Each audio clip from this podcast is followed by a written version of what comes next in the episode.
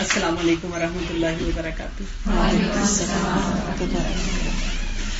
میرے بیٹے عثمان کی شادی ہے اور ہم نے سوچا کہ بیٹھ کے کچھ اچھی اچھی باتیں کر لیں۔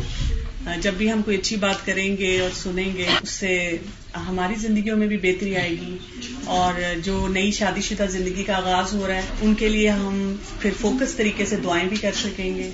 اور انشاءاللہ کوئی اچھی ہی چیز سیکھ کے آگے چلیں گے۔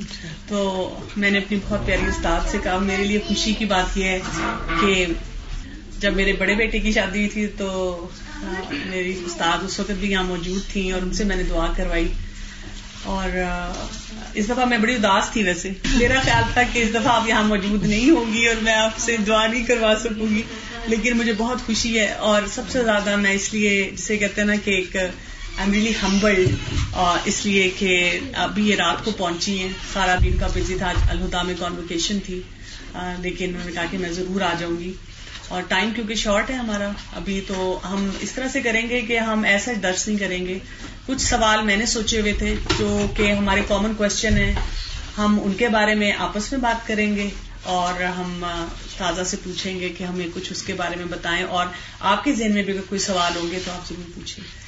اچھا جی میں نے جو اپنے ذہن میں سوال رکھے تھے استاذہ میں آپ سے وہ پوچھوں گی۔ ایک مجھے یہ بھی لگتا ہے کہ آپ کے ساتھ سوال کرنے کے بعد مزہ آتا ہے بہت اچھے جواب ملتے ہیں ماشاء اللہ میں یہ سوچی تھی کہ جیسے خطبہ نکال اور اس میں تقوا کی بات ہوتی ہے اور بار بار تقوا کے لیے کہا جاتا ہے لیکن جب شادی کا موقع آتا ہے ہم جتنا بھی سوچتے ہیں کہ ہم نے جو کام بھی کرنا ہے اللہ کی خاطر کرنا ہے لیکن یہ کہ یہ جو لوگوں کا ڈر اور سوشل پریشرز ہمارے اوپر اتنے زیادہ آتے ہیں کہ ہر معاملے میں کہ مطلب یہ کہ اب لوگ کیا کہیں گے یا ایسی چیز کرو اور ایسی چیز کرو اس کو ہم کیسے ٹھیک کریں؟ اور اس میں نا مجھے جو بہت چیز اسٹرائک کی تھی حالانکہ میں سمجھتی ہوں کہ میں اپنی طرف سے بہت چیزوں کو سمپل کر رہی تھی لیکن میرا وہ بیٹا جس کی شادی ہے وہ بیٹھا ہوا تھا تو اس کو میں نے کچھ چیزوں کے جب ایکسپینڈیچر بتائے تو جو کہ بہت منیمم تھے جس طرح لوگ کرتے ہیں اس حساب سے تو دوسرا والا کہتا ہے کہ why you are spending so much money تو اس میرے بیٹے نے کہا they are still afraid of people تو مجھے یہ لگا کہ ہم کیسے ڈیفائن کریں آج کے دور میں جب لوگ دس دس پندرہ پندرہ فنکشنز کرتے ہیں اور پتہ نہیں کتنے لاکھوں روپیہ ایک ویڈنگ ڈریس پہ لگاتے ہیں اور باقی کپڑوں پہ لگاتے ہیں۔ ہم کتنا منیمائز کریں کیسے ڈسائڈ کریں کہ ہم اللہ تعالیٰ کو جو جواب دیں اس کا حق ادا کر سکیں۔ بسم اللہ الرحمن الرحیم۔ میں سمجھتی ہوں، جیسے آپ نے خطبہ نکاح کی بات کی نا، کہ خطبہ نکاح میں بار بار تقوا کا ذکر آتا ہے۔ اور ہم سوچتے بھی ہیں، لیکن جب کرنے کی باری آتی ہے تو مشکل ہو جاتی ہے۔ اصل میں قرآن پر جو عمل کرنے کا طریقہ ہے، وہ ہمیں رسول اللہ صلی اللہ علیہ وسلم اور ان کی زندگی سے سیکھنا ہے۔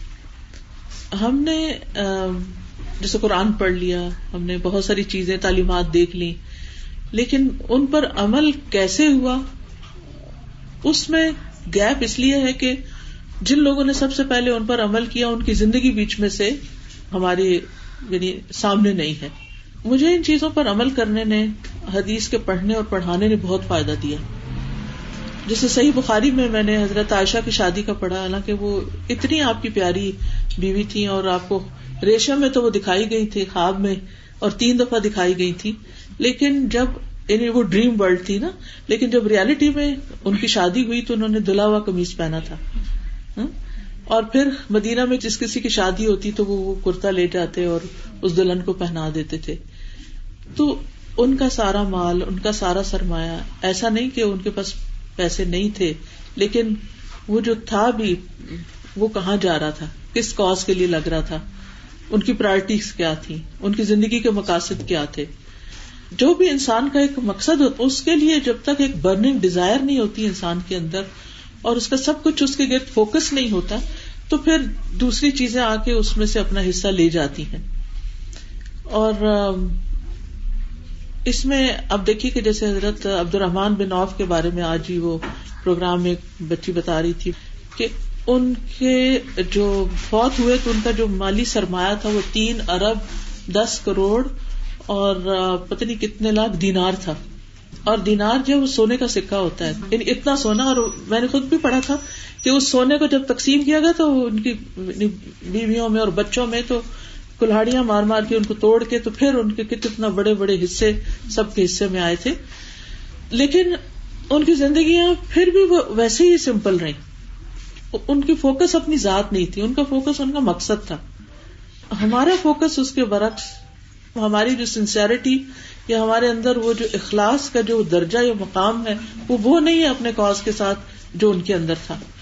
ٹھیک ہے، اگر ہم، میں نہیں کہتی کہ دھلا ہوا کمیسی پہنے جو اللہ تعالیٰ دے اس میں سے، لیکن جس طریقے سے ہم لباس کے اوپر اصراف کر رہے ہیں میں سمجھتی ہوں شاید دنیا کے کسی اور حصے میں اس طرح نہ ہو رہا ہو۔ یعنی جتنے بھی ترقی یافتہ قومیں ہیں، اگر آپ ان کے لباس دیکھیں، بڑے سے بڑے لوگوں کا لباس بالکل سمپل پتا ہی نہیں چلتا کسی کے لباس سے کہ کوئی کہاں پچھلے دنوں میں کچھ عرصہ پہلے چائنا گئی تھی، تو میرے ساتھ چائنیز لڑکی تھی، وہ جیسے ٹرین پر اکثر ہم نے سفر کیا تو لوگوں کی ایک بھیڑ ہوتی تھی۔ ایسا لگتا ہے جیسے ہمارے ملک میں جلوس نکلتا نا، تو چائنیز اس طرح مختلف جگہوں پر نظر آتے ہیں، سڑکوں پر اور اسٹیشن وغیرہ پر۔ تو مجھے وہ اکثر کہتی تھی کہ اس میں سے مجھے پہچان کے دو، کوئی بلینئر تمہیں نظر آ رہا ہو، کوئی ملینئر نظر آ رہا ہو، تو میں ایسے غور کرتی کرتی، کہتی کہ کوئی ہے فرق؟ تو میں کہتی، نہیں، کچھ مجھے تو سمجھ نہیں آ رہی۔ کہتی، اس میں بہت سے لوگ ایسے ہیں کہ جو بہت مالدار ہیں، لیکن اس کے باوجود چونکہ پریکٹیکل لائف گزارتے ہیں، ہمارے صرف ٹین پرسینٹ گھروں میں شاید استری ہو، وہ بھی نہیں۔ میں نے اپنا وہ گاؤن دھویا تھا، میں نے کہا، مجھے استری کرنا ہے۔ تو کہتی، یہاں استری نہیں ہوتی ہمارے یہاں۔ ہے ہی نہیں چاہے جس کے گھروں میں استری۔ وہ ڈریس ہی ایسے بنائے ہوئے ہیں کہ جو استری کے بغیر پہنے جا سکتے ہیں۔ تو یہ کون سی قومیں ہیں؟ کون سی قومیں ہیں جو اس طرح رہتی ہیں؟ غریب قومیں۔ شائنا ہم سے آگے ہے۔ لیکن کیوں یہ لباس پہنتے ہیں؟ کیونکہ کام کرنا ہے۔ ایک پرپز ہے زندگی میں، ایک مقصد ہے۔ ان کے نزدیک مجھے محسوس ہوا، وہ یہ تھا کہ سب سے بڑا مقصد ان کا ہے کہ چائنیز قوم کو دنیا میں نمبر ون بنانا ہے ہم نے۔ اور اس کے لیے محنت کرنی۔ اور کوئی چھوٹی سی چیز بھی ہوتی تھی تو کہتے تھے ہم نے وہ کام نہیں کرنا کہ جس سے ہمارا جو نام ہے اس پہ حرف آئے۔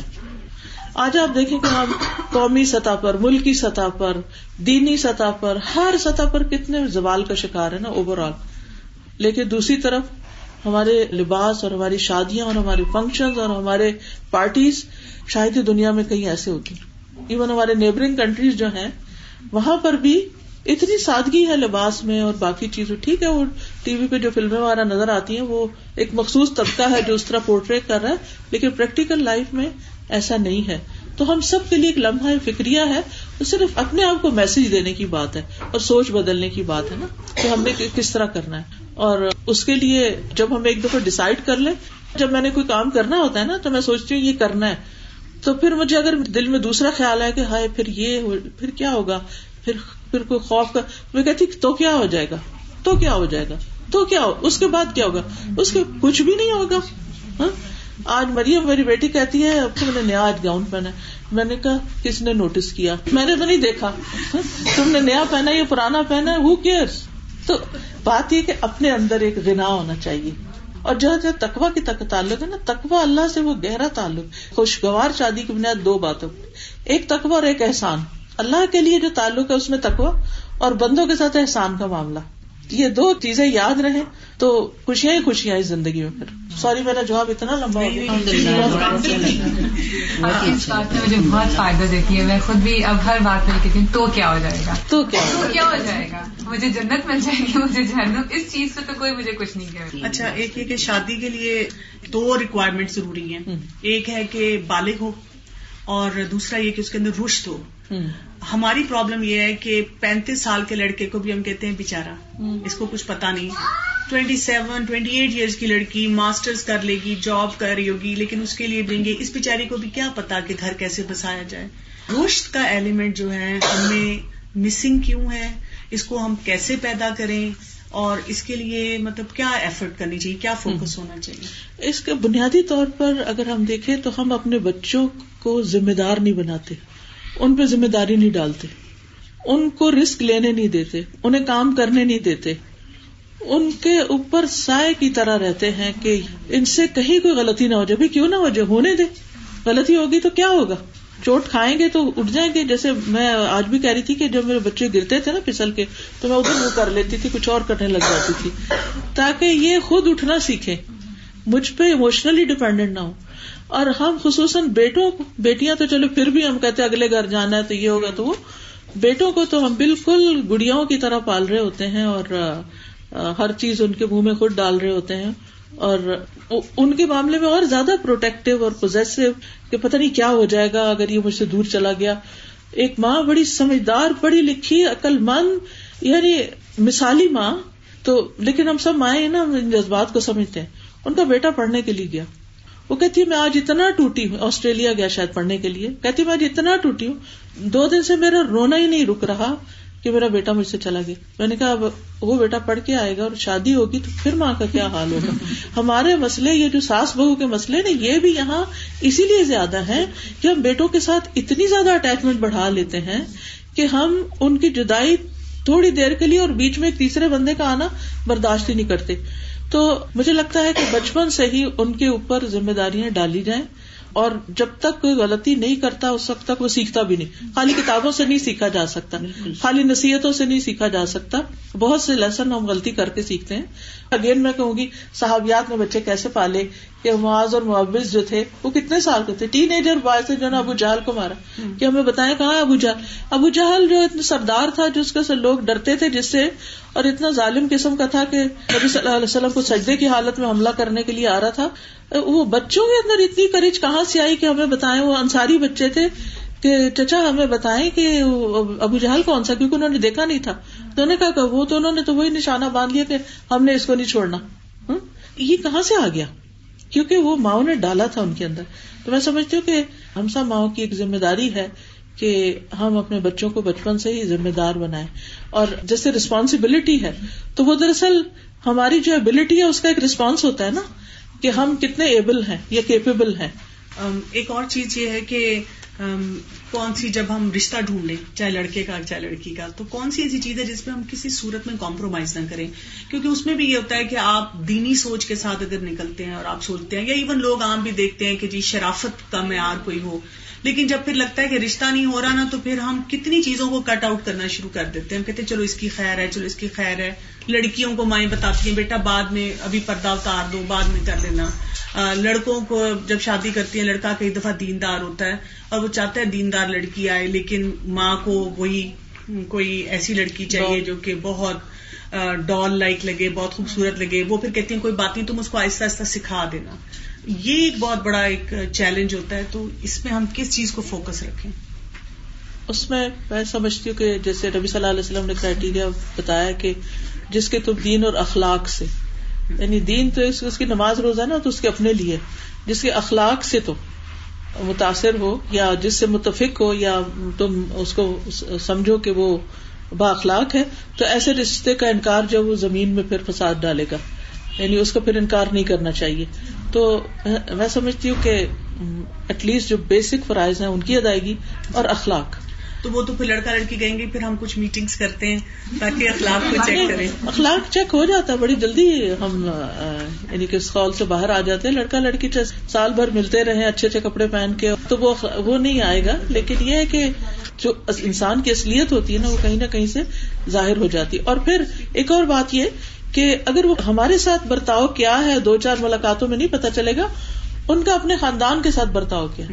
یعنی جو رشتے دار آ کے یہ کہنا کہ ہم رشتہ کرنے لگے لیکن ہمارے رشتے داروں کو نہ بتانا اور ان سے نہ پوچھنا وہی دال میں کالا ہے۔ کیونکہ ان کے اخلاق کی گواہی کون دے گا؟ ان کے قریبی رشتے دار ہی دیں گے۔ خود ہی دے دیا۔ تو وہ خود ہی بتا دیا انہوں نے۔ تو یہ سمجھنے کی بات ہے کہ استاذہ ایک اور چیز یہ کہ جب رشتہ ہو جاتا ہے تو اس کے یا بات جیسے پکی ہو رہی ہو اس وقت بھی بہت سوال آتا ہے کہ لڑکا لڑکی کی ملاقات کتنی ہونی چاہیے؟ جیسے آج کل اتنی فری سوسائٹی ہے، کیا لڑکا لڑکی کو اکیلے بھیج دیں، ماں باپ کے سامنے ملیں جب رشتے کی بات چل رہی ہے؟ کتنی ان کی ملاقات ہو؟ اور پھر یہ کہ اگر نکاح ہوا ہوا ہے تو یہ بھی بہت کامن سوال آتا ہے کہ اب وہ لڑکی کتنا مل سکتی ہے اس کے ساتھ؟ دیکھیے کہ جب تک نکاح نہیں ہے تو وہ تو پھر ماں باپ کی موجودگی میں یا کسی بہن بھائی کی موجودگی میں ہی بات چیت ہو سکتی ہے۔ لیکن نکاح کے بعد پھر ماں باپ کے پاس کوئی اختیار نہیں ہے۔ وہ اس کو لے جا سکتا ہے۔ جتنی دفعہ چاہے لے جائے۔ اس میں پھر کیونکہ شادی میں اصل ہے ہی نکاح۔ اصل ہے ہی نکاح۔ جب نکاح ہو گیا تو پھر تو کچھ بھی نہیں باقی۔ اچھا جو انگیجمنٹ کے بعد بھی لوگ کہتے ہیں کہ جی اب وہ لڑکی کئی دفعہ پوچھتی ہے کہ وہ لڑکا بہت پریشر ڈالتا ہے کہ ملو یا بات کرو فون پہ یا مجھے فیس بک پہ ایڈ سیدھا نکاح ہی کرنا چاہیے تاکہ پھر کیونکہ اب دیکھیے کتنی منگنیاں ٹوٹ بھی جاتی ہیں نا پھر۔ اور دوسرا یہ کہ جس شادی کی ابتدائی حرام کاموں سے ہو رہی کیونکہ شریعت نے منع کیا اکیلے جانے سے چاہے منگنی ہو چکی ہو تو پھر جب کام ہی غلط سے ابتدا ہوئی ہے تو پھر آگے کیا برکت ہوگی؟ ایک اور چیز یہ کہ جب شادی شدہ زندگی کے لیے ہم سوچتے ہیں تو کچھ ایسے بیسک انگریڈینٹس جو آپ سمجھتی ہیں کہ یہ شادی شدہ زندگی کو سکسیزفل بنائیں گے وہ کیا ہوں گے؟ وہی دو چیز، دو چیزیں ہیں، ایک تقوا اور ایک احسان۔ تقوا کیا ہے؟ جو بھی کرنا ہے اللہ کے لیے کرنا ہے۔ اور جب انسان اللہ سے ڈر کے کسی کا حق دیتا ہے اور اللہ سے ڈر کے کسی کے ساتھ جاتی نہیں کرتا دو چیزیں آ جاتی نا ایک کرنا اور ایک نہ کرنا۔ تو کرتا کیا ہے؟ جو اس کی ڈیوٹیز ہے وہ صرف اس لیے نہیں کرتا کہ دوسرا میرے ساتھ کر رہا ہے۔ وہ اس لیے بھی کرتا ہے کہ مجھے میرے رب نے کہا ہے۔ اور کیا نہیں کرنا؟ یہ دونوں چیزیں اگر اس کو پتا ہے، فرائض اور حقوق جو ہے تو وہ پھر بہت دفعہ انسان صرف اپنے نفس کو کس لیے کنٹرول کر لیتا ہے؟ اپنے غصے کو یا اپنے جذبات کو یا اپنے حق پر جو زیادتی ہو رہی ہوتی ہے، اس کو بھی۔ یعنی سب کچھ یہ تقوی سے ہی پھوٹتی یہ جتنا بھی صبر ہے یا سخاوت ہے، یہ ساری چیزیں اسی یہاں سے گرو کرتی کیونکہ انسان اللہ کے لیے کر رہا ہوتا ہے اور دوسرا احسان ہے۔ احسان کیا ہے؟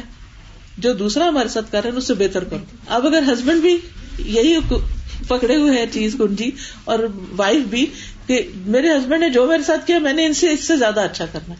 اور وہ کہے کہ جو یہ کرتی ہے نا میں نے اس سے اس سے زیادہ اچھا کرنا کیسے پھر زندگی خوشگوار نہیں ہوگی؟ لیکن ہم احسان ہی بھول جاتے ہیں۔ جی۔ قرآن مجید میں ایک میں نے اس دفعہ دورہ قرآن کرایا نا تو بہت کلک کیا مجھے یہ دو لفظ نا۔ ہسبینڈ وائف کے ریلیشن شپ میں ہی ہے۔ ولا تنسب الفضل بین کم ولا تنسب الفضل بین کم اور فضل آپ سب کو پتا ہے حق سے زیادہ۔ ایکسٹرا ایکسٹرا کرو۔ تو جہاں بھی ایکسٹرا دیں گے وہاں ان شاء اللہ بہتری ہوگی۔ اچھا یہیں سے ہسبینڈ وائف کے لیے بھی مجھے آتا ہے اسپیشلی جب نئی نئی شادی ہوتی ہے تو اس میں نا ان کو لگتا ہے، اور آج کل کے لڑکے لڑکیاں ماشاء اللہ پڑھے لکھے ہوتے ہیں، تھوڑا زیادہ کانفیڈنٹ ہوتے ہیں۔ وہ یہ ایکسپیکٹ کر رہے تھے کہ دوسرا اسپاؤز کچھ کرے ہمارے لیے۔ تو کون سی مطلب یعنی کہ لڑکے کو دیکھا جائے تو کون سی ایسی چیزیں ہیں جس پہ وہ کمپرومائز نہیں کر سکتا، یہ اس کی رسپانسبلٹی ہے۔ اللہ تعالیٰ نے اس پہ ڈالی ہے۔ اور اسی طرح سے لڑکی کو یہ پتا ہو کہ کون سی ایسی چیز ہے جو کہ اس کی ریسپانسبلٹی ضرور ہے۔ ہے تو بہت ساری چیزیں، لیکن صرف دو کا ذکر کروں گی، دونوں کے پارٹ پہ ایک ایک کا۔ ہسبینڈ کے اوپر نان نفکے کی ذمہ داری ہے یعنی کما کے اس نے لانا ہے۔ یعنی کہ وہ بہت بڑی ذمہ داری ہے۔ جس سے وہ بری ذمہ نہیں ہو سکتا۔ اور عورت کے اوپر شوہر کا پرسنل حق ادا کرنے کی ذمہ داری ہے جس سے وہ بری ذمہ نہیں ہو سکتا۔ اب وہ کیا رہا ہے کہ جب مرد کماتا ہے اور عورت بھی کماتی ہے، تو ایک تو ایک مرد کی کمائی کی وہ قدر نہیں رہتی اچھا تم نہیں کرتے تو میں خود کر لوں گی۔ لہٰذا اس کے نتیجے میں بہت ساری چیزیں پھر وہ آ جاتی۔ دوسری طرف عورت جب باہر نکلتی ہے تو ظاہر وہ تھک بھی جاتی ہے، وہ بہت کچھ باہر دیکھ بھی لیتی ہے، تو پھر ہسبینڈ کے اندر وہ اٹریکشن یا ہسبینڈ کے اندر وائف کے لیے وہ اٹریکشن کا جو پہلو وہ کم ہو جاتا ہے۔ اور اگر وہ اس کو بلاتا ہے اور وہ نہیں آتی، تو پھر یہاں سے ساری خرابیوں کی ابتدا ہو جاتی ہے۔ تو اس معاملے میں بہت سخت بات کی گئی ہے کہ اس عورت پر ساری رات فرشتے لانت کرتے ہیں جو شوہر کی بات نہیں مانتی یعنی فزیکل ریلیشن شپ کی بات کر رہی ہوں۔ اس معاملے کو لوگ کھول کے بیان نہیں کرتے، کیونکہ وہ شرم کے مارے ڈھکے چھپے بات کرتے، لیکن میں سمجھتی ہوں کہ کیونکہ اللہ نے ہی بنایا نا مرد کو اس طرح۔ تو پھر وہ اللہ کی خاطر اگر انسان کرتا ہے، اپنا موڈ نہیں بھی، اپنے عام طور پہ عورتیں کہتے تو آخر ہماری بھی تو کوئی مرضی ہے نا، ہمارا بھی تو کوئی۔ ٹھیک ہے، سب مرضی ہے، لیکن یہ عورت ہی کے فائدے کے لیے اور عورت ہی کی بھلائی کے لیے یہ چیز رکھی۔ اور شوہر کو بیوی کا یہ حق دینا، اس کے حق میں صدقہ رکھا۔ ہے لیکن ابویسلی دونوں ایک دوسرے کو انڈرسٹینڈ کرنا، ایک دوسرے کو سمجھنا بڑا ضروری ہوتا ہے کہ صرف یہ نہیں سمجھتے کہ دوسرا شخص ظالم ہے۔ اور ہسبینڈ کو بھی سمجھنا چاہیے کہ اگر بیوی کی طبیعت خراب ہے یا بیوی تھکی ہوئی ہے یا اور بہت سے مراحل سے گزر رہی ہے، تو اس کے ساتھ لحاظ کرنا ضروری ہے۔ لیکن بہت سے گھروں کے ٹوٹنے اور شادی کے بغیر باہر کے تعلقات کی ایک بڑی وجہ یہ چیز بنتی۔ ہے استاد اس میں نان نفقہ کا میں چاہوں گی تھوڑا سا آپ ایکسپلین ہمیں اس لیے کریں کچھ خواتین کا یہ مسئلہ ہوتا ہے کہ ہسبینڈ جو بیسک سمجھا جاتا ہے وہ بھی نہیں دیتا۔ اور اگر کچھ بھی دیتا ہے تھوڑا بہت تو وہ اسی گیج میں رہتی ہے کہ شاید میرا ہسبینڈ بہت زیادہ دے رہا ہے اور وہ سفر کر رہی ہے۔ اور کچھ ہوتی ہیں نان نفقے کے نام پہ اتنا زیادہ ایکسپیکٹ کرتی ہیں کہ وہ ہسبینڈ کی وہ ایکسپلائٹ ہونا شروع ہو جاتا ہے۔ تو اس میں بھی کیسے بیلنس ہو یا کیا پتا ہو اس کو؟ اصل میں کچھ چیزیں تو شریعت نے ڈیفائن کر دی ہیں۔ اب لیکن یہ جیسے مال کا ہے تو بنیادی نان اور نفقے کا مطلب کیا ہے؟ نان کھانے، روٹی کو کہتے ہیں۔ یعنی روٹی پانی جو ہے اور کپڑے، یہ بیسک نیڈس جو ہے شیلٹر فراہم کرے، لباس، ان کو وہی پہنا ہو جو خود پہنتے ہو۔ اور کھانے پینے کا انتظام یعنی بیسک نیڈس جو نیسیسٹیز جو ہیں، وہ اس میں آتی ہیں۔ اور عورت کو بھی اس سے زیادہ کی وہ نہیں ڈیمانڈ کرنی پھر قرآن میں واضح آ گیا کہ جس کا ہاتھ جو تنگ ہے، اس کو اتنا ہی خرچ کرے گا اور جس کے پاس زیادہ ہے، وہ اتنا ہی خرچ کرے گا۔ نبی صلی اللہ علیہ وسلم کی طرز عمل سے ملتا ہے کہ آپ حضرت عائشہ جس طرح کی بھی فرمائش کرتی تھی، اس کو پوری کر لیتی تھی۔ پھر شریعت اوور آل جو باؤنڈریز ہمارے لیے رکھی ہیں کہ اصراف اور یہ ساری چیزیں، ان کو مد نظر رکھتے ہوئے شوہر پہ وہ بوجھ نہیں ڈالنا چاہیے جو وہ نہیں اٹھا سکتا۔ اسی طرح شوہر کو بھی وہ بوجھ بیوی پہ نہیں ڈالنا چاہیے جو وہ نہیں اٹھا سکتی۔ لیکن یہ آئے گا کہاں سے؟ کچھ حدود تو مقرر کر دی ڈیفائن باؤنڈریز بتا دی گئی، کچھ چیزیں سیٹ کر دی گئی، لیکن بہت ساری چیزیں۔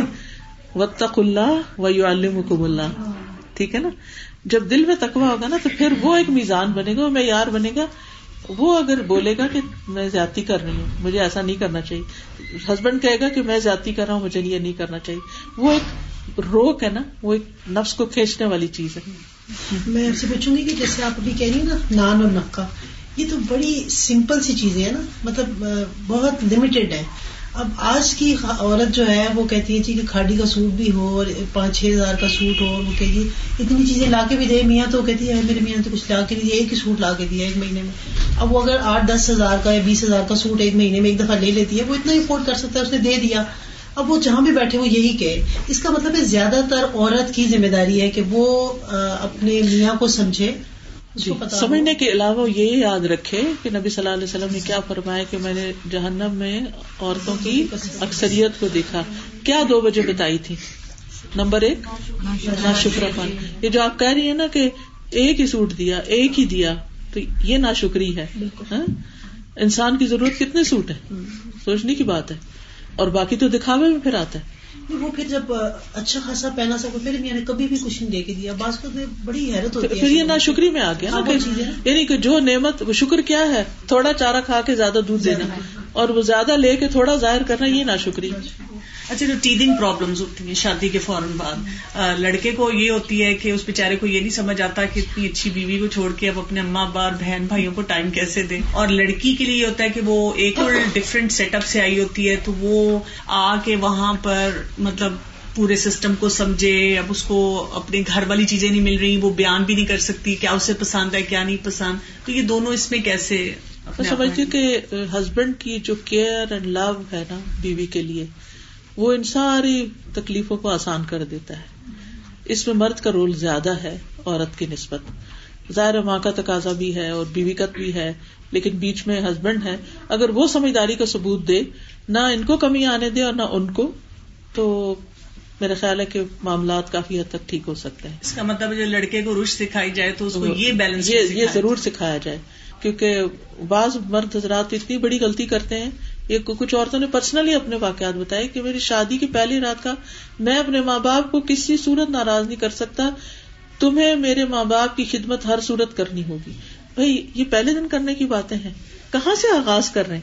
ابھی تو دل جیتنے کے دن ہے ہاں؟ اور ماں باپ کو بھی سمجھنا چاہیے کہ ان کو تھوڑی تنائی دیں، تھوڑا وقت دیں کہ ایک دوسرے کو انڈرسٹینڈ کر سکے اتنے سالوں ساتھ رہے ہیں، تھوڑا ان کو بھی وقت دے دیں۔ تو جو گھر بسانا چاہتے ہیں ان کے لیے تو مشکل نہیں، لیکن پھر قرآن میں سے آتا ہے کہ وہ لوگ جانوروں سے بھی بدتر ہیں جو عقل سے کام نہیں لیتے۔ تو یہ تو کامن سینس کی بات ہے اگر کوئی سمجھے تو۔ استاذہ، ایک اور چیز یہ کہ یہ جو میکا اور سسرال ہے، اس میں ایک بیلنس لانا مطلب میرے حساب سے بیلنس نہیں ہو سکتا۔ اپنے ماں باپ کے ساتھ جو جا رہے، اتنے سال وہیں پیدا ہوئے، ان کے ساتھ جو فیلیشن ہے وہ اس طرح کی تو نہیں ہو سکتی۔ ایکسپیکٹ بھی نہیں کرنی چاہیے۔ جی لیکن یہ کہ وہ ایک لڑکی ہے نا وہ مطلب ظاہر ہے اس کا دل چاہتا ہے کہ میں اپنے ماں باپ کے ساتھ ٹائم اسپینڈ کروں یا اپنی فیملی کو ملوں۔ ادھر سے اس کو یہ بھی ٹینشن ہوتی ہے کہ جس گھر میں ہوں وہاں پہ بھی اپنے آپ کو اسٹیبلش رکھوں۔ گلٹ بھی بےچاری کو ہوتا ہے، ادھر ہو تو گھر والے یاد آتے ہیں، گھر والے کوئی ٹیکس بھی کرتے ہیں، آج ہم یہ کر رہے ہیں تو خیال آتا ہے، میں بھی وہاں ہوتی۔ اور اگر وہ میکے میں ہے تو پھر اس کو یہ ضرور ٹینشن ہوتی ہے کہ سسرال والے کیا سوچ رہے ہوں گے، میں ادھر ہوں۔ وہ کیسے اپنے آپ کو کرے؟ اس سے میں سمجھتی ہوں کہ کراچی میں ایک دہلی سوداگران جو ہے نا، ان کے اندر مجھے کافی میل ملاقات کا موقع ملا۔ تو مجھے چیز بڑی اچھی لگی کہ وہ کہتے ہیں کہ آج بیٹیوں کا دن ہے۔ تو وہ ہفتے میں ایک دن انہوں نے مقرر کیا ہوا ہے کہ جب ساری بیٹیاں ماں باپ کے گھر جمع ہوگی اور اسی طرح آج بہو کا دن ہے، بہو اپنے پیرنٹس کے گھر گئی ہوئی ہے۔ تو وہ جو ایک دن ہفتے میں انہوں نے چاہے ویکینڈ پہ یا کوئی بھی ایک دن مقرر کیا ہوتا ہے، تو اس میں سب کو پتا ہوتا ہے کہ اس نے آج جانا ہے۔ لہٰذا اس دن گھر میں یعنی جیسے بہو نے جانا ہے آج گھر سے، تو گھر میں کوئی دعوت نہیں رکھی جاتی۔ اس کے جانے پر اس کو احساس ندامت نہیں دلایا جاتا کہ تم پھر آج جا رہی ہو۔ تو بیٹیوں کو بھی پتا ہوتا ہے، ماں باپ کو بھی پتا ہوتا ہے کہ بھائی جس دن اس نے آنا ہے اسی دن ہی آنا ہے۔ اور اس دن جب وہ آئی ہے تو اور بہن بھائی بھی آگے، سب میل ملاقات بھی ہو گئی اور تو مجھے یہ طریقہ بہت اچھا لگا۔ تو اس طرح کی کچھ چیزیں ہر گھر کے لیے کچھ اصول طے ہو جانے چاہیے۔ اصل ہمیں اپنی ایکسپیکٹیشن بھی دوسرے کو بتانی چاہیے۔ اور دوسرے کی جو ہے وہ بھی معلوم ہونی چاہیے۔ اور آپس میں بیٹھ کر ان کو طے کر لینا چاہیے۔ اور اس سے زیادہ انتہائی ایمرجنسی کی صورت میں اس کا مطالبہ نہیں کرنا چاہیے۔ تو اس میں کافی چیزیں پھر آسان ہو جاتی ہیں۔ دادا آج کل کیونکہ لڑکیاں بہت پڑھ رہی ہیں لڑکے بھی پڑھ رہے ہوتے ہیں یا اپنے کیریئر کا کر رہے ہوتے ہیں کام تو اکثر کپلس کو یہ بھی پرابلم ہوتی ہے کہ ہم آگے جو فیملی پلان کریں وہ کب کریں؟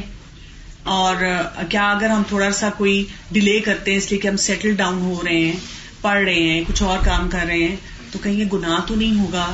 اور یہ کہ اس کو کس طرح سے ہم لے کے چلیں یہ تو انڈیویجلس پر ہے اپنے حالات کے مطابق اگر کوئی کمی بیشی کر لی جائے تو میرا نہیں خیال کہ اس میں کوئی ایسی کوئی چیز منع کی گئی ہے۔ مثلاً حضرت جابر رضی اللہ عنہ جو تھے، ان کی چھ سات بہنیں تھیں اور ان کے والد بھی شہید ہو گئے اور شاید ماں بھی نہیں تھی۔ تو انہوں نے شادی کی اور ایک بیوہ عورت سے کی۔ تو آپ نے پوچھا کہ تم نے شادی کر لی؟ کہاں اچھا کیا تم نے کماری لڑکی سے شادی کی ہے یا بے بس سے؟ تو نے کہا بے بس میں نے کہا کماری سے کیوں نہیں شادی کی؟ میں نے کہا کہ میری چھ سات بہنیں تھیں، تو میں نہیں چاہتا تھا کہ ان جیسی ایک اور لڑکی لے آؤں۔ میں چاہتا تھا کہ ایسی ایسی خاتون آئے کہ جو ان کی بھی کنگی پٹی کرے اور ان کی تربیت بھی کرے۔ تو اب آپ دیکھیے کہ ایک شخص نے اپنی جوانی کی سیکریفائس صرف اس لیے کی اپنی بہنوں کے لیے، لیکن اصل مقصد کیا تھا کہ جو، جس گھر میں وہ آ رہی ہے لڑکی وہ وہ اس کے پھر حساب سے ہی ہو۔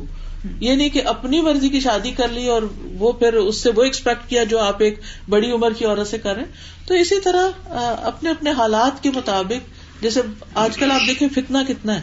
اور اس میں پھر چھوٹی عمر کے بچوں کی شادی نہیں پڑتی ہے نا۔ لڑکیاں بھی پڑھ رہی ہیں، لڑکا بھی پڑھ رہا ہے۔ تو عموماً ماں باپ کہتے ہیں کہ ہماری اپنی بیٹی ہے ہماری بیٹیاں بھی پڑھ رہی ہیں یہ بھی آ جائے تو اس کو بھی ہم پڑھا دیں گے۔ تو پھر ان کو اپنی بات پہ پکا رہنا چاہیے کیونکہ کسی بھی لڑکی کی جب ایجوکیشن چڑھائی جاتی ہے نا، تو پہلے دن سے وہ اس کے دل میں ایک خار سی آ جاتی ہے کہ یہ ظالم انہوں نے میری زندگی کا مقصد مجھ سے چھین لیا۔ تو اگر ہم، اور پھر یہ جو لڑکی والے ہیں، انہیں بھی سمجھنا چاہیے کہ لڑکا ابھی پڑھ رہا ہے۔ ہم ایسے لڑکے سے شادی کر رہے ہیں کہ جو بھی سیٹلڈ نہیں ہے، تو وہ بھی بہت بڑی ایکسپیکٹیشن نہ رکھے اور بیٹی سے یہ نہ پوچھے کیا دیا، کیا لیا، کیا نہیں۔ بس وہ پھر یہی ہے کہ جیسے اپنے بچوں کی لک آفٹر کرتے اسی طرح ماں باپ، بیٹا بہو دونوں کی لک آفٹر کر رہے ہیں اور وہ کچھ ٹائم پڑھنے کے لیے لینا چاہتے ہیں۔ اگر فیملی تھوڑی بعد میں کرنا چاہتے ہیں، تو اس طرح کی سیٹلمنٹ کی جا سکتی ہے کیونکہ امت مسلمہ کو پڑھے لکھے لوگوں کی بھی ضرورت ہے اور اس کے لیے اور چیزوں آگے پیچھے کیا جا سکتا ہے۔ اب یہ ابھی اگلے دو ہفتے میں ہمارے کینیڈا میں ایک فیملی ہے، بہت ہی قریبی جاننے والے۔ بلکہ انفیکٹ جب میں شروع میں پہلی دفعہ گئی تھی تو انہوں نے بہت میرا خیال رکھا۔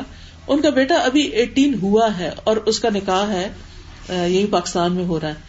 تو وہ کہتے کہ وہ خود کہتا تھا میری شادی کرو تو پھر ہمیں کرنی پڑی اور ابھی یونیورسٹی میں پڑھ رہا ہے۔ ابھی اس کو اسپانسر بھی نہیں کر سکتا۔ لیکن ظاہر ہے کہ جو شخص زنا سے بچنا چاہتا ہے، جو شخص حرام سے بچنا چاہتا ہے، جو شخص اپنی دین کی حفاظت کرنا چاہتا ہے، اور اگر اس بنا پہ وہ شادی کرنا چاہتا ہے، تو میں سمجھتی ہوں کہ ہمیں فیسلٹیٹ کرنا چاہیے۔ حضرت امر ابن الاس نے شاید نو سال کی عمر میں شادی کی تھی۔ اور پھر ان کے جو بیٹے تھے، عبداللہ بن امر ان کی آپس میں بہت کم فرق تھا۔ اس سے پہلے کہ میں باقی لوگوں سے کوئی کوشچن پوچھے، میں لاسٹ چاہوں گی کہ ایک ایڈوائز دلہا ایک ایڈوائز دلہن اور ایک دونوں ساسوں کو۔ ٹھیک ہے۔ دلہا کے لیے اور دلہن دونوں کے لیے ایک ہی نصیحت ہے وہ یہ کہ جب ایک غصے میں آئے تو دوسرا چپ کر دیا ایک عورت کا واقعہ میں نے پڑھا تھا آپ لوگوں نے شاید پڑھا کہ یعنی کہ بڑھاپے میں پہنچ گئی تھی تو وہ کہتی کہ ہماری آپس کی آج کی محبت آج بھی قائم ہے۔ تو ان کا کیسے؟ کہتے ہیں کہ میرے شوہر مجھ سے بہت محبت کرتے اس کی وجہ یہ نہیں کہ میں بہت خوبصورت تھی یا بہت مالدار تھی یا اور کوئی وجہ نہیں تھی، سوائے اس کے کہ میرے شوہر کا جب کبھی غصہ آتا تو میں خاموش ہو جاتی اور ان کو بولنے دیتی اور اٹھ جاتی وہاں سے اور جا کے تو اچھا سا شربت بنا کے رکھتی اور جب تھوڑی دیر میں دیکھتی کہ اب وہ ذرا سیٹل ڈاؤن ہوگی تو آ کے میں پیش کرتی۔ تو اس کے بعد وہ بات ختم ہو جاتی یعنی بعد میں ویسی محبت پھر لوٹ آتی۔ تو اگر دونوں طرف اگر اس طرح کا ہو جائے تو میں سمجھتی ہوں کہ باقی یہ کہ ساسوں کے لیے یہی ہے کہ جو اپنے لیے پسند کریں، وہ دوسروں کے لیے کریں۔ جو ہم اپنی بیٹی کے لیے جس طرح چاہتے ہیں، بہو کے لیے بھی وہ گنجائشیں ضرور نکالیں۔ اگر وہ دیر تک سو رہی ہے یا ابھی اس کو پکانا نہیں آتا، تو ہر وہ شکایت جو بہو سے ہونے لگی ہے نا، اپنی بیٹی کے اندر دیکھ لیں کہ وہاں کیا قابلیت ہے۔ تو اگر ہم نے اس کو اتنی ڈھیل دی ہے تو ایک آنے والی بچی بھی آخر ہماری عمر تک پہنچتے پہنچتے وہ بھی سب سیکھ ہی جاتی ہے۔ اور پھر جب ہم بہو تھے اور چاہتے تھے کہ ہمیں آزادی ملے اور جو چیزیں ہمیں نہیں ملی وہ ہم دوسروں کو دینے والے۔ تو اگر یہ ایک اصول یاد رکھا جائے کہ جو اپنے لیے پسند کرتے ہو وہی دوسرے کے لیے تو گزارا مشکل نہیں۔ اور جو لڑکی کی مدر ہے وہ بھی تو ساس ہے۔ ہاں لڑکی کو اس میں بیٹی سے زیادہ اس کو داماد کو اہمیت دے۔ میں نے اپنے معاملے میں یہی کیا۔ میں اپنے تینوں دامادوں کو اپنی بیٹیوں سے زیادہ اہمیت دیتی ہوں۔ اس کا یہ مطلب نہیں کہ مجھے اپنی بیٹیوں سے محبت نہیں۔ یہ کیسے ہو سکتا ہے نا کہ کسی ماں کو اپنی بیٹیوں سے محبت ہو؟ لیکن اسی محبت میں ان کے ہسبینڈ کو اتنی امپورٹینس دیتی ہوں تاکہ وہ واپس ان کو امپورٹینس دے سکیں۔ ٹھیک ہے نا؟ یہ بڑے ہی پیارے رشتے ہوتے ہیں جن میں چھوٹی موٹی شکایت ہو سکتی ہے۔ ہر جگہ کہیں بھی ماں بیٹی میں نہیں ہوتی۔ کتنی کتنی دفعہ ہوتی ہے۔ یہ شکایتیں تو ہوتی رہتی ہیں، لیکن اس محبت کو ختم نہیں ہونا چاہیے۔ اور یاد رکھیے، محبت کسی بھی رشتے میں ہمارے دین کا بنیادی اصول ہے۔ اتنا دین کا ایک اہم پلر ہے۔ ریسپیکٹ اور لو جو ہے اور کیئر جو ہے، وہ زندگی کو خوبصورت بناتی ہے، چاہے وہ آپ اپنے سروینٹ کی کریں یا کسی بھی رشتے میں۔ یعنی جس رشتے کو آپ نے اچھا کرنا ہے نا، اس کی کیئر کرنا شروع کر دیں۔ تو خود ہی ٹھیک ہو جائے گا۔ جیسے چھوٹی چھوٹی ٹپس ہوتی ہے نا کہ کیسے اہمیت دینی۔ مثلاً میں جیسے کال کرتی ہوں نا اپنی کسی بیٹی کو تو بیٹی کے نمبر پہ نہیں کرتی داماد کے نمبر پہ کرتی ہوں۔ پہلے جی پہلے اس سے بات کرتی ہوں۔ کیوں؟ کیوں کرتی ہوں؟ اور اگر میں بیٹی کو کروں اور پھر پوچھوں کہ اچھا تمہارے ہسبینڈ ہے تو بات کراؤ فرق ہے نا دونوں چیزوں میں؟ ہاں؟ تو جو ہی میں ان کو کرتی ہوں نا داماد کو کرتی ہوں تو وہ خوش ہو جاتے ہیں کہ ہمیں امپورٹینس ملی ہے۔ اور ہے، اللہ نے امپورٹینس دی ہے مرد کو۔ اور جب اس کے سامنے اس سے بات کروں گی، تو نہ تو پھر کوئی اسے غیبت ہوگی، اور نہ ہی کوئی ایسی بات کروں گی کہ جس سے وہ پھر ان کے درمیان یا ہمارے درمیان کوئی مسئلہ پڑے۔ تو یہ جو ہوتا ہے نا کہ ایک دوسرے سے چھپ چھپ کے باتیں کرنا یا تجسس کرنا، کیا کھایا، کیا پکایا، کہاں گئے، کہاں آئے، کیا تمہیں دیا، کیا نہیں دیا، ان چیزوں سے سارے کام خراب ہوتے ہیں۔ دو تین چیزیں جو میں نے لائف میں ایکسپیرینس کی مجھے بہت ہیلپ آؤٹ کیا کہ ایک تو یہ کہ ظاہر ہے ہر انسان جو ہے اس میں نیگیٹو ایسپیکٹس بھی ہیں پازیٹو بھی ہیں۔ ہم لوگوں کی پرابلم یہ ہوتی ہے کہ ہم پازیٹو پہ فوکس نہیں کرتے۔ ہم نیگیٹو ایسپیکٹس پہ فوکس کرتے ہیں۔ حالانکہ ہمارے اندر بھی نیگیٹو بالکل۔ پوائنٹس ہوتے ہیں۔ لیکن جب ہم دوسرے کے ساتھ ڈیل کرتے ہیں تو ہم اس کی اس کی وجہ سے جو اس کے پازیٹو ایسپیکٹس ہوتے ہیں ایون بہو ساس وغیرہ کے ریلیشن شپ میں بھی ہم ان سے فائدہ نہیں اٹھا پاتے۔ نگیٹیوٹی اتنی آ جاتی ہے۔ تو ہمیشہ میں اپنی بچیوں کو، بچوں کو، جو بھی ٹین ایجرز بھی ہوتے ان کو بھی یہی بتاتی ہوں کہ میں نے کم از کم زندگی میں اس چیز سے بہت فائدہ اٹھایا کہ ہمیشہ کسی انسان کو جب جج کرو تو اس کے پازیٹو ایسپیکٹس پر فوکس کرو اور ان کو درگزر کرنے کی کوشش کرو۔ دوسری چیز یہ کہ زیادہ ریلیشن شپس خراب ہوتے ہیں جب ہم لوگوں سے ایکسپیکٹیشن رکھنا شروع کر دیتے ہیں اور پھر وہ میٹ نہیں ہوتی۔ تو اس لیے آپ تھوڑی سی چیزیں جیسے آپ نے کہا تھا وہ آپ بتا دیں پن پوائنٹ کر دیں۔ اینڈ دا ریسٹ کے لیے آپ یہ کریں کہ آپ جو آسانی سے کوئی دے رہا ہے نا اس کو لے لیں۔ دوسروں کو پریشرائز نہ کریں کہ یہ چیز ہونی چاہیے یوں ہونا چاہیے یہ ہونا چاہیے۔ اور اگر آپ کے لیے کوئی چھوٹا سا فرض کریں آپ کے ذہن میں ایک چیز ہے کہ یوں ہونی چاہیے وہ ویسے نہیں ہوئی۔ اب یہاں بچے ہیں بہو ہے داماد ہے کوئی آپ کا ریلیٹو ہے۔ اس نے اس سے کوئی کم لیول کا کام کیا تو آپ دیکھیں اس کو اپریشیٹ کریں ہم کیا کرتے ہیں وہ جو کیا ہوتا ہے نا اس کو بھی اس کو کہتے ہیں لو جی کوئی فائدہ ہی نہیں جی کرنے کا۔ وہ تو جی کس چیز کو کچھ سمجھتے ہیں۔ اور تیسری چیز یہ کہ جب کسی سے شکایت ہو تو آپ ہمیشہ اس کے شوز میں جا کر دیکھیں کہ اگر میں اس جگہ ہم اپنے لیے اور اصول رکھتے ہیں دوسروں کے لیے اور۔ جب ہم دیکھیں کوئی ایک سچویشن ہو جی فلانی میری دیورانی نے ایسا نہیں کیا میری جھانی نے ایسے کیا ساس نے نہیں کیا شوہر نے ایسا نہیں کیا۔ ہم فوراً اپنے آپ کو پلیس کریں کہ if I had been in that place what would have done تو جب آپ اس ایسپیکٹ کو دیکھتے ہیں تو آپ کو خیال آتا ہے کہ دیکھو اگر میرے پہ بھی یہ ہوتا تو میں بھی یوں ہی کرتی۔ پھر آپ کو گلے شکوے بھی بہت کم ہوتے بہت لائف اپنی بہت آسان ہو جائے بالکل۔ ہم لوگوں کو تو نہیں بدل سکتے لیکن اپنے آپ کو تو بدل جی۔ سکتے ہیں۔ اور اپنے لیے اور دیکھیں ان سب پرابلمس کی سب سے زیادہ تکلیف انسان کو خود ہوتی ہے۔ ایٹ ٹائمز دوسروں کو پتہ بھی نہیں ہوتا۔ بالکل۔ لیکن آپ بہت ریلیکس کر جاتے ایک اور چیز میں ہمیشہ سوچتی ہوں کہ اکثر جو گھروں میں فساد ہے، دو چیزوں کا میں نے دیکھا ہے۔ ہر وقت جو لوگ باتیں کرتے ہیں، یا تو یہی خاندانی مسئلے یعنی میں کئی دفعہ سوچتی ہوں کہ ہم دین کا کام کیا کریں گے، ہم اللہ کو راضی کرنے کے بارے میں کب سوچیں گے؟ جتنے لوگوں تک دین نہیں پہنچا کے بارے میں ہم کب سوچیں گے؟